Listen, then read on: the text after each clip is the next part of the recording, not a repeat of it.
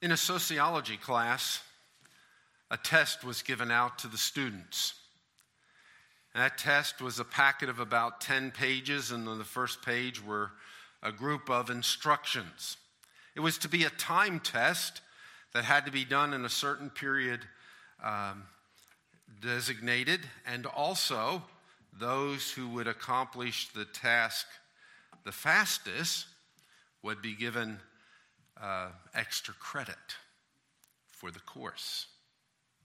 So, at the appropriate time, the instructor told the students to flip the test over and to accomplish it as quickly as possible.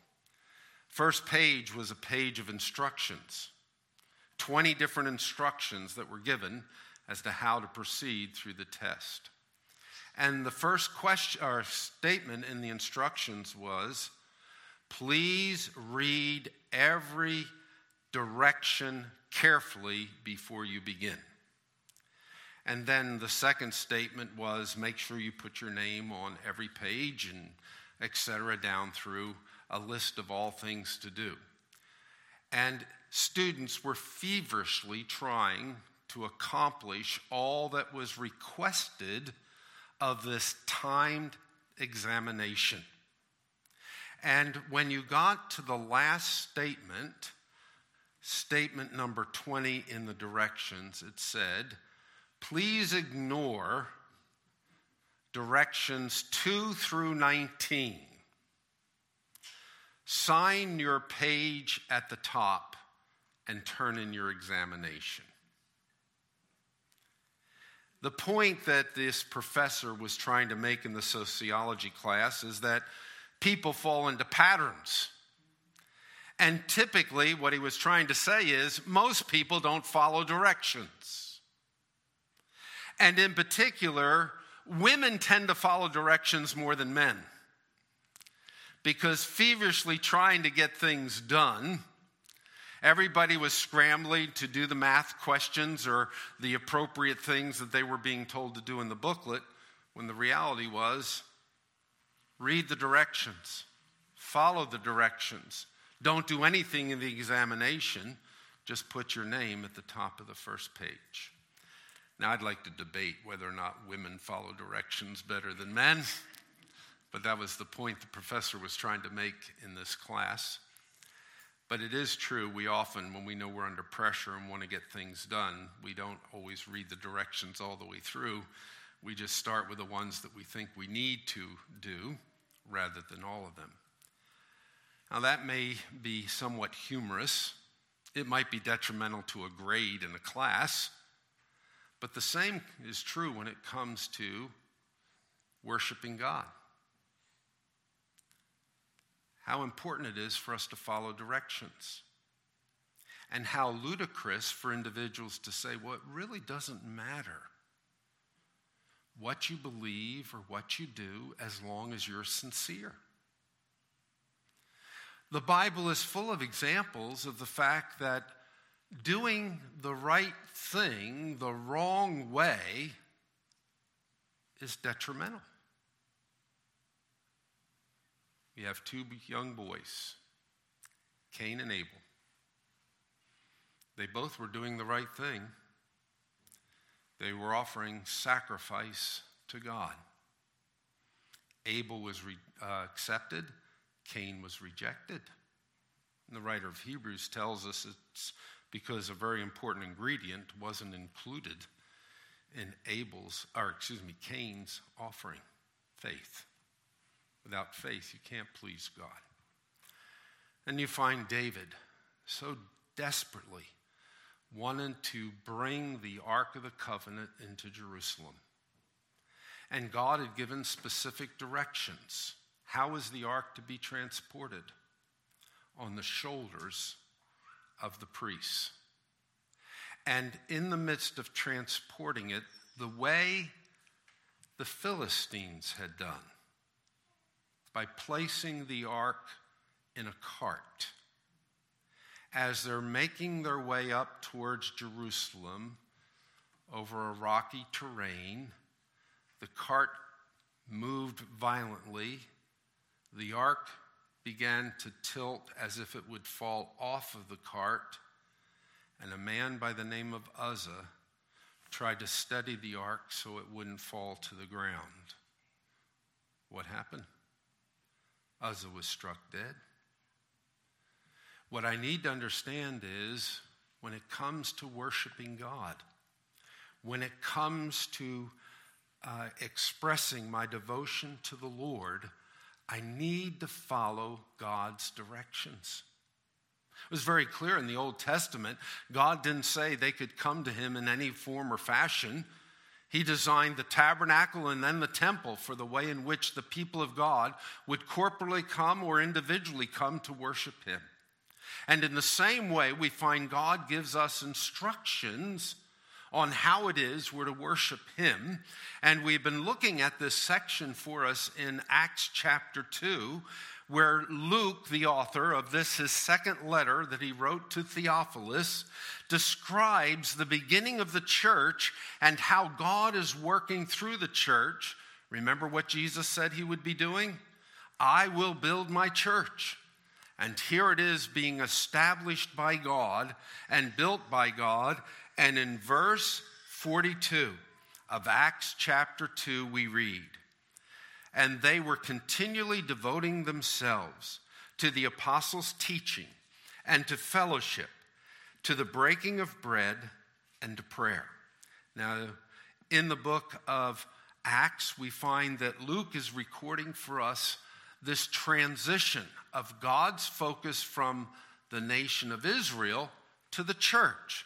Doesn't mean he's done with Israel. He's going to restore that focus to the nation of Israel in the future to fulfill all that he had promised. But at this period of time, as the new covenant is being established, it is going to be established, inaugurated initially through that entity called the church. And as we look at what we've commonly referred to as the Acts of the Apostles, what we find in the book of Acts is that Paul, uh, excuse me, Luke really only focuses on the acts of two apostles. And the first part of the book of Acts is focusing on the apostle to the Jews. And who was that? Peter. And the rest of the book of Acts focuses on the apostle to the Gentiles. Who would that be? Paul. And what you will find is that Luke confirms that God was working through both by using the same type of experiences in Peter's life and in Paul's life as a vindication that God was working through them to build the church. And it was all based on the fact that the Lord had made it very clear that this work of building the church would start in Jerusalem and Judea, it would move into Samaria, and then to the uttermost parts of the earth. And here we are in the book of Acts, seeing how Jesus Christ is continuing to work through his people to establish the church. And as we look at the statement that is made, I highlighted for you that Luke has a literary device where he will periodically give a summation as to what is going on and why it is taking place. And in Acts chapter 2, verses 42 to the end, 47, he is giving us one of those summations as to what is happening with the inauguration of the church on the day of Pentecost. And who are these individuals? These that he says continued steadfastly, or they were continually devoting themselves to the apostles' teaching, to fellowship, to the breaking of bread, and to prayer. Well, that was not only the uh, apostles, not only that 120 individuals that made up that initial group, but it says the Lord added to their number 3,000.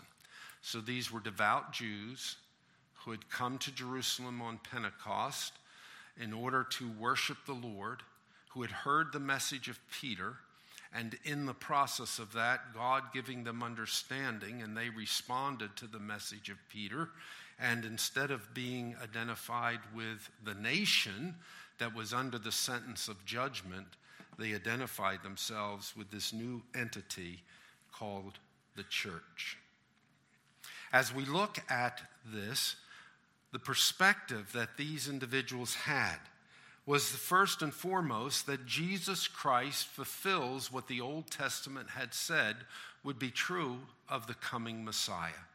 These were individuals who comprehended that their safety, their salvation, their sense of well being was found in Jesus Christ and nowhere else. Now, that's the same for us today, isn't it? If I'm acceptable to God, if I'm the object of his good pleasure rather than awaiting his coming judgment, my place of safety is only in Jesus Christ. And so they were identifying with the one that the nation had rejected.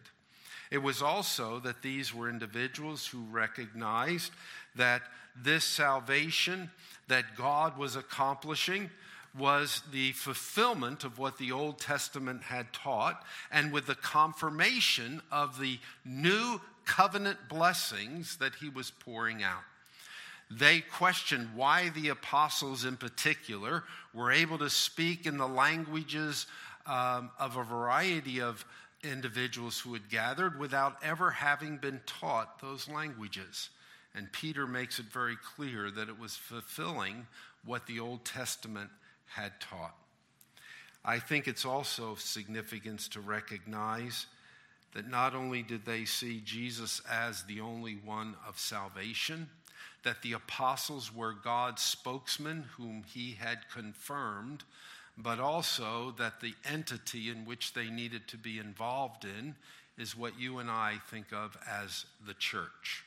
That the church was the primary place of God's work and God's blessing for his people today.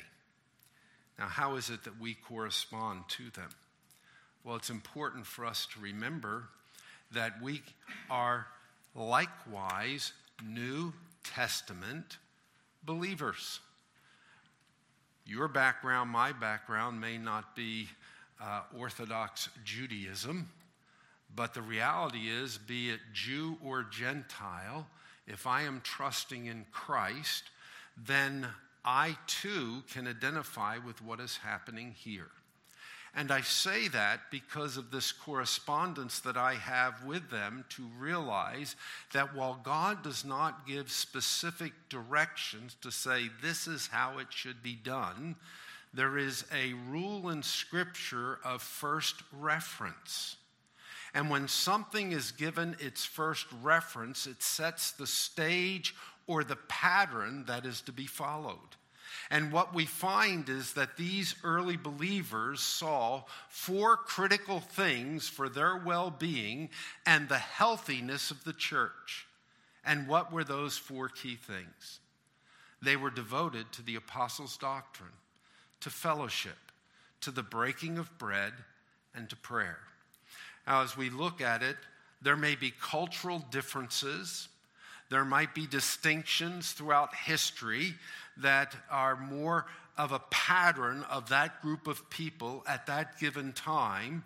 But if I am following God's directions, if I'm doing it God's way for a healthy church, local church, for the well being of my own life, then there are four critical factors that need to be true of any gathering of God's people the apostles' doctrine, fellowship, the breaking of bread, and prayer.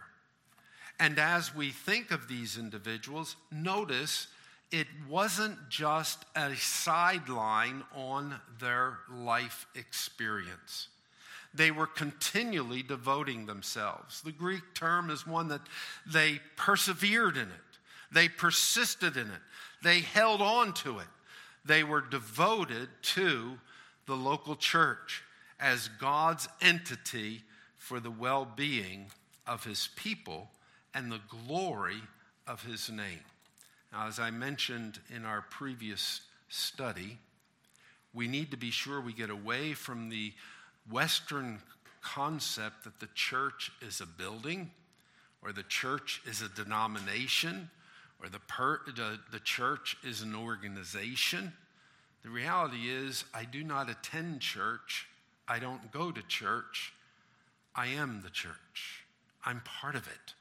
I'm a member of it. And the church is either gathered as we are gathering together here, or the church is scattered in different individual locations. But the church remains the church. Wherever it might find itself.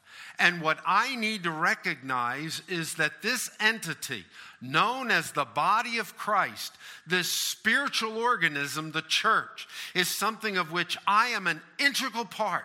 And as we had seen in the book of Ephesians, designed by God, where I make a contribution for the well being and the proper functioning of all of the church, and the church is likewise building me up in love.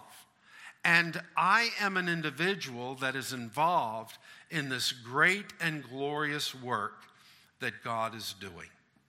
So, these key factors focus on what God is really saying is essential for the well being of his people, whether it is the early church established by the apostles or throughout history, even into our own day, of the things that are essential. And what we need to recognize is that for the church to be healthy, for the church to be functioning the way God designed, it's important that we have the apostolic teaching. It's important that we have fellowship. It's important that we have the breaking of bread. It's important that we have prayer. Other factors may be included in the programs that a given church may design and structure for those who attend that fellowship, but never to the exclusion or to the diminishing of what God says is most essential for the well being of his people. So we should scratch our heads and question when the Word of God no longer has a place of primacy in any gathering of God's people. Because out of the four, what does he put first? The apostles' teaching. It should also impress us that he groups these four things together and as if they are two couplets. It is the apostles' teaching and fellowship, it is the breaking of bread and prayer. And so, of the four, there is the recognition that two of them are grouped together the apostles' teaching and fellowship, which has to do with the things that are structured for the function of the church, our involvement in it, our growth in it, and our well being. And then the breaking of bread and prayer, which has to do with our expression of worship and remembrance and glorification of the Lord. I think it's also important for us to see that it begins with God speaking to us. Isn't that true of whether it be Peter's message on the day of Pentecost, whether you and I look at the writings of the New Testament that have been preserved for us today, if we're continuing in the apostles' teaching, obviously the foundation upon which the church is built, Jesus Christ being the chief cornerstone, when we start looking at the messages of Paul, we start looking at the letters of Peter, we look at the instruction of the writer of Hebrews, we look at what the gospel writers have included. What do I need to remember? It's all red letter. Now, you know why I said that. Because we want to take some parts of the Bible and put that in red letters because it's God speaking. Well, the reality is, from the first word of the book of Matthew to the last word of the book of Revelation, it's all God speaking. And now I'm looking at the apostles' teaching, not because I'm enamored with Paul or Peter or any of the other New Testament authors, but the recognition that God is speaking through these individuals without violating their unique personalities, but so superintending their thoughts as they are being expressed. So, in its most minute detail, what I have in my possession is the Word of God. And so, the beginning of our growth in Christ, our gathering together, has to be God speaking to us. And then, what's the last thing he includes? Prayer. It's our speaking to God. For while we enjoy getting together with one another and we learn the new things that have been happening in one another's lives and we build those relationships with one another, the real person that we came to worship and adore is not one another, it's God Himself. And that's prayer. So the apostles' teaching, it's God speaking to us prayer, it's us speaking to God. It's communicating the things on our heart to our great and wonderful God. I also think it's no accident of the order in which God superintended Luke to place these different things. It's out of the Word of God that all else flows.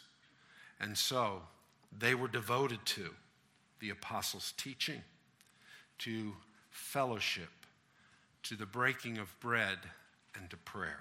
So, how about each of them? What is it that we can learn about them, and why are they so relevant? Well, the first, the apostles' teaching. Uh, it's the Greek word which could be translated doctrine. It is the prescribed things that you and I need to know and understand. Isn't that what Jesus even indicated in the directions that he gave to the apostles when they were with him in Galilee and recorded for us at the end of the book of Matthew? When he said, um, All authority has been given to me on heaven and on earth, therefore go into all the nations, making disciples. How? Baptizing them in the name of the Father, Son, and Holy Spirit, and teaching them to obey whatsoever things I've commanded you. As we look at the apostles' teaching, it was the instruction that Jesus Christ had for his people. And as we look at the New Testament, we see the emphasis that is there. And the first is the apostles said very little about themselves and said an awful lot about their wonderful Lord and Savior, Jesus Christ. That to me is no accident either, and it's a pattern for us to remember. I think of the words that were st- uh, recorded for us about John the Baptist as individuals began turning from him and beginning to follow Christ. Do you remember what he said? He must increase and I must decrease.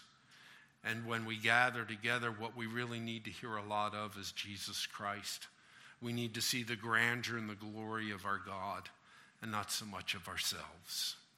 And as we look at this reality of the teachings of the apostles, they not only laid down for us the things that were pertinent to the New Testament or New Covenant, the things that God was inaugurating through the death, the resurrection, and ascension of the Lord Jesus Christ, but also to provide us with a greater understanding of just how great is our God.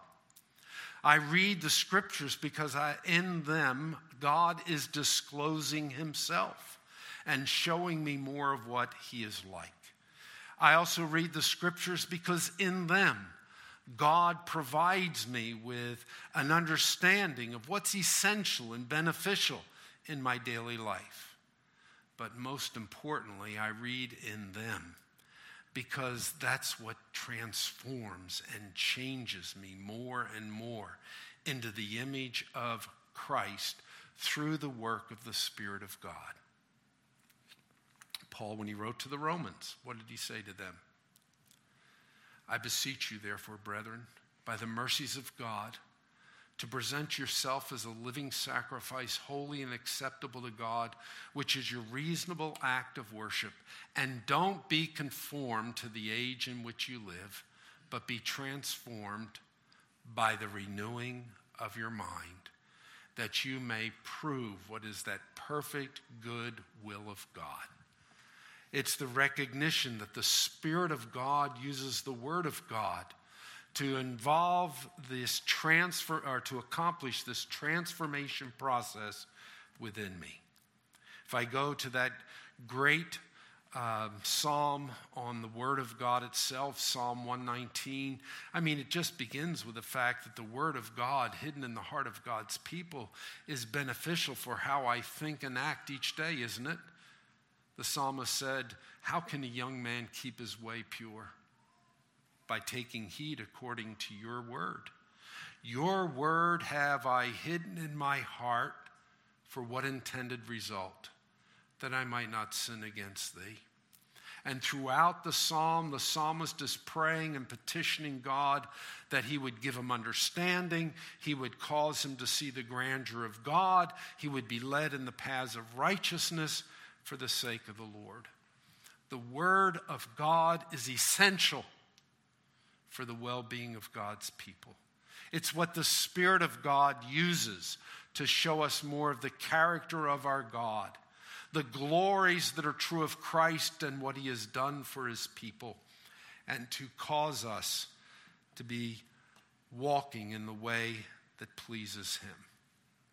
But what else does the Word of God do for you? See, Luther would say if I would neglect the Word of God for a single day, I would lose some of the joy of my salvation. He also made a comment about needing to be sure he was praying each day. But here we start with the Word of God. Why would he say that? That I'd lose some of the joy of my salvation? Psalm, one, uh, Psalm 19. What does the Word do? It rejoices the heart, it makes wise the simple. It becomes that which encourages God's people as they go through the difficulties of life. It provides hope and encouragement in some of the most hopeless circumstances in which God's people ever find themselves. And so the early church, they tenaciously held on to the apostles' teaching that they would better know their God, understand what He is doing, and see that transforming work of God's Spirit within them. The second thing it says, they continued in fellowship. Now, what we need to remember is this word fellowship really has as its basic meaning uh, something that is shared in common. Uh, koinonia is the term. Uh, when we think of the New Testament, we find that it was written in Koine Greek, which was the origin, that form of Greek was originated by Alexander. It was a dumbed down form of the Greek language. It was to become the common language of all the people. So when Alexander said jump, they could respond with how high. And so the New Testament was written in the common Greek language that was known throughout that part of the world. That's the foundation for the word koinonia that is translated often in our Bibles, but not always, as fellowship. It is a word which really means a shared partnership, something that is held in common. And today, when we think of having fellowship, we usually put it with some type of social event that the church participates in. But the real idea of fellowship is something much deeper and stronger than just a social event had by God's people. It is the involvement of God's people in the lives of one another because of the relationship that they share with other individuals who have this common interest and mutual participation in one another's lives. And so, how is it described in the book of Acts?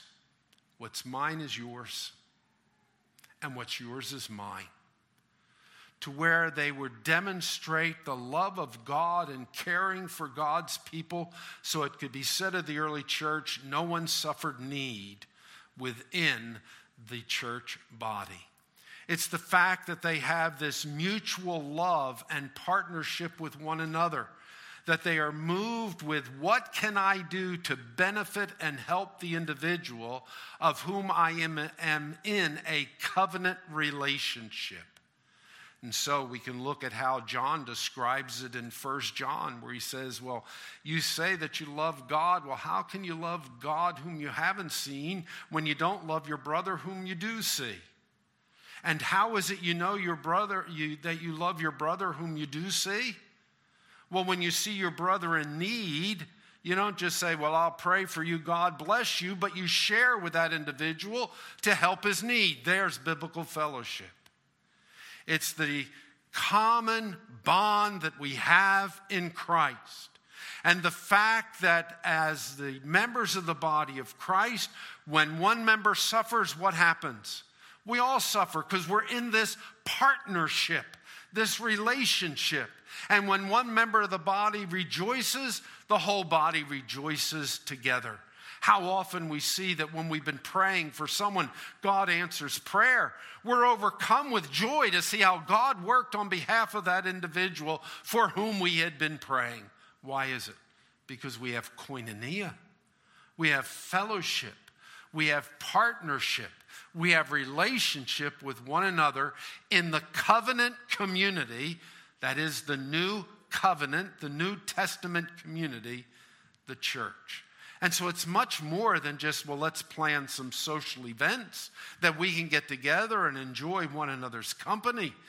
Biblical fellowship is the fact that I'm committed to, I'm devoted to the well being of my brothers and sisters in Christ. I am involved in their lives in ways I am asking God to help me enrich and benefit them. And the early church flowing out of being founded in the apostles' teaching, had a common concern for the well being of one another in the body of Christ. The third thing that Luke indicates was essential and important for the local church was the breaking of bread. As we look at this term, breaking of bread, we find that it's uniquely to the writings of Luke. And what it refers to is what in other places is usually mentioned as the Lord's table. But with the Lord's table, it was true that the early church would share a meal together. And so the breaking of bread had to do with a common meal that they would partake of together, culminating with the remembrance of the Lord. Now, initially, as we look at the early chapters of Acts, it was a daily occurrence on the part of the church. They would gather together each evening with one another, they'd share a common meal, and they'd culminate with the uh, Lord's table as we would know it today. We find later in the book of Acts, when we come to the time of Paul's ministry, it became something associated with their corporate worship on the Lord's Day, which would be the day in which Christ arose, or the first day of the week, in which they would honor the reality of the resurrected Christ. And so, as an important part of their worship, they would culminate with remembering Him. And the breaking of bread had to do with the single loaf that identified them as members of the body of Christ and the cup, which was the new covenant in his blood. I think there are two important things for us to recognize in the breaking of bread that was beneficial for that early church and beneficial for us as well. And the first and of most importance is why are we here? The reason we're here is because of Jesus Christ. It's not any merit, any value of our own. It's that Christ Jesus came into the world to save sinners, and I am an object of his grace, and I am remembering him. It is a testament, a memorial to the all sufficiency of Jesus Christ for my well being. And the second important part of this breaking of bread and gathering together in what we think of as the Lord's table is to express the unity that we have in the body of Christ. Paul gives lengthy instruction about the Lord's table in the book of First Corinthians, the 11th chapter. And he says, when you get together for the Lord's table, I'm not going to commend you because you're not eating the Lord's table. They had their common meal together. They broke that single loaf together. They had the cup as the new covenant in Christ's blood. But even though the elements were there and they were going through the process, they weren't partaking of the Lord's Supper. They weren't partaking of the Lord's table. Why? Because they failed to honor and recognize unity that exists in the body of Christ. He tells them they need to examine themselves. And it started with a meal. And what did they do? Well, the wealthy of the congregation got there earlier and they ate all of their goody treats. Those who worked as servants in others' homes came in later. Most of the meal was already over, and all they got were the scraps or still went hungry. And, G, and Paul makes it very clear you need to be waiting for one another. And the second is they didn't give the right kind of honor to one another. They didn't judge the body, the local church, correctly because they ate condemnation to themselves. Because as hypocrites, they kept saying, We are one in the Lord. And the reality was there were factions and divisions, and therefore God judged them. Some had died, sin unto death. Some were sick. Some had no spiritual vitality, they were weak. And Paul said, if we judge ourselves correctly, we won't be disciplined or judged by the Lord. The importance of breaking bread together is it first and foremost causes us to recognize there's only one reason that I'm acceptable to God and I am part of this community called the church. And it has nothing to do with me and everything to do with Jesus Christ. And the second is that God has put us together in the body with all of our little differences with all of our idiosyncrasies and designed for us as members of the body of Christ to preserve the unity of the faith. And gathering around the Lord's table says there's one body, there's one cup, there is unity in the body of Christ. And I need to be sure that I am being genuine when I partake and not at odds with a member of the body. And then finally, to the prayers, it says, literally. Now, if I think of the early church, there's a realization. What did Peter and John do about uh, three or four in the afternoon? They didn't go have high tea, they went to the temple to pray. Because in their Jewish culture and in that Jewish background, when the morning and the evening sacrifices were being offered, it was the time for prayer. And they would participate in prayers. And so the early church would keep following that pattern. In fact, there are some indications coming from the book of Psalms where it said, Three times a day I will order my prayer before you, which had to do with early morning, late at night, and also at noonday. But it became more than just following the pattern that was true of their Jewish background and culture. It was the fact that cultivating that communion with God was of utmost importance for the well being of the corporate body and the individual members. We just go a couple chapters later and we find that the apostles are being told you're not to preach in the name of Jesus anymore. And they come back and they report it to the church. And what does the church do? It has a prayer meeting. And all the church gathers together. And it, what amazes me in the prayer of the early church, I think it's in chapter 4 if you want to look at it, they don't say, God, take away the problem.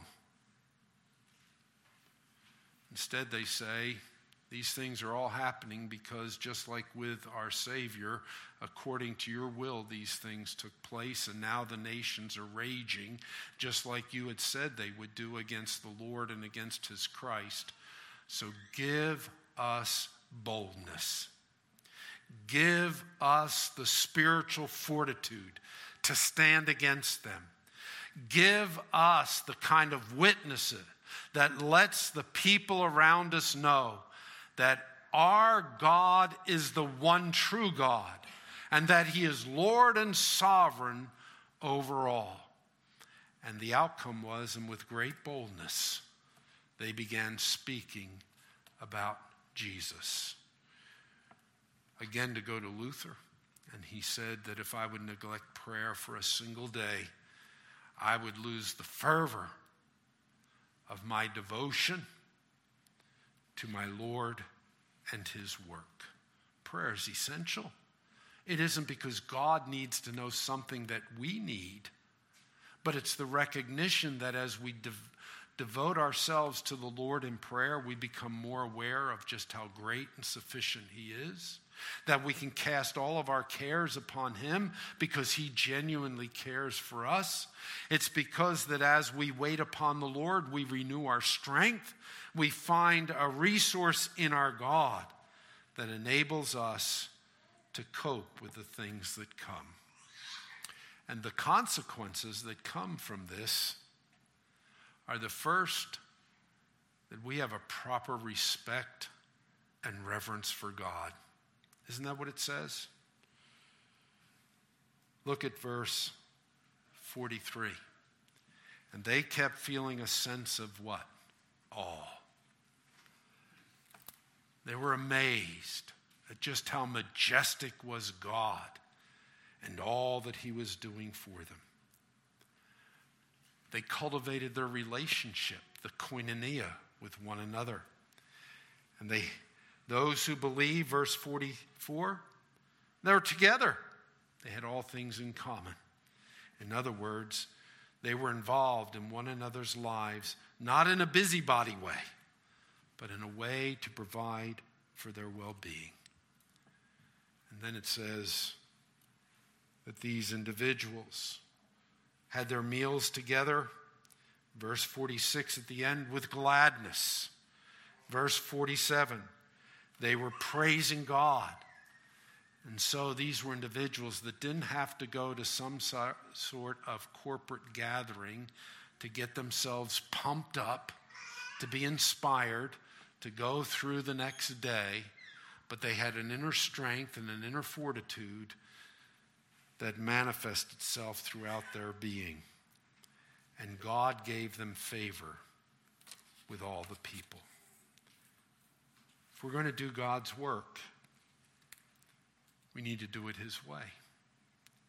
If we're going to be a New Testament church and have a healthiness to how we experience our relationship with one another and our worship of God, we need to follow the directions. And the directions are very clear that we need to recognize that God has provided for us some essential things that are for our well being and for the healthiness of a local church. The Word of God, the Apostles' doctrine the ways in which we can demonstrate our love for God by the love and care that we have for one another, fellowship, for the fact that it has to be Christocentral, Christ centered, a Christ centered form of existence, breaking bread, remembering Him, the unity that we have in Christ. And then our humble devotion and our dependence upon the Lord. Because apart from Him, we can do nothing. It is through prayer that we see more of how great is our God and how sufficient He is for our daily life and for whatever may come. May God cause us to be wise people who follow the directions instead of scrambling around for the thing that hits us at the moment, and failing to really see what's most important. Let's pray. Father, I thank you for your truth. And I pray that you would give us understanding in that truth. Most importantly, that our lives would truly be a diadem of praise to you and honoring of your great name, because you have so designed that in doing so, it is also for our good and our well being. We ask this now in the name of the one who is worthy, even Jesus Christ our Lord. Amen.